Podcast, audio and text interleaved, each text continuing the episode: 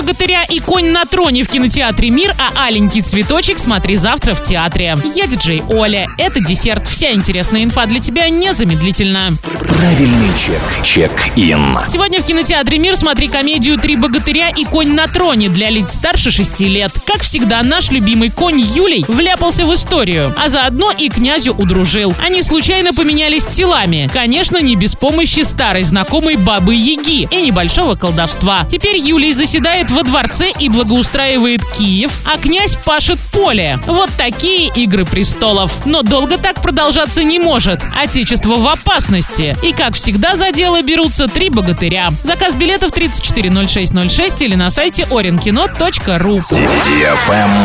Лайк. 8 января в Орском драматическом театре в 12.00 смотри «Аленький цветочек» для лиц старше 6 лет, а в 18 часов спектакль номер 13 для лиц старше 16 лет. Телефон для справок 203 000. В клубе «Юность» в 12 часов тематический вечер «Рождественские посиделки», а в 15 часов специальный мастер-класс «Рождественские вечерки» о ритуалах и гаданиях славян в Орском краеведческом музее для лиц старше 6 лет. Travel Guide. Самым дорогим в предновогодний период стал перелет на четверых человек из Москвы в Таиланд. За билеты туда-обратно турист отдал 800 тысяч рублей. Путешествие в Доминикану и назад обошлось двум россиянам в 260 тысяч, в Иорданию в 220. 200 тысяч рублей заплатил турист за перелет в Казахстан вместе со своим ребенком. На одиночную поездку в Сербию некий гражданин Российской Федерации потратил 150 тысяч. Из внутрироссийских покупок самыми дорогими оказались билеты по маршруту Москва-Иркутск. Пара приобрела их за 215 тысяч рублей. Двое туристов отдали за перелет из столицы в Мурманск и назад 170 тысяч. Еще двое отправились из Владивостока в Сочи за 130 тысяч рублей. На этом все с новой порцией десерта специально для тебя. Буду уже очень скоро.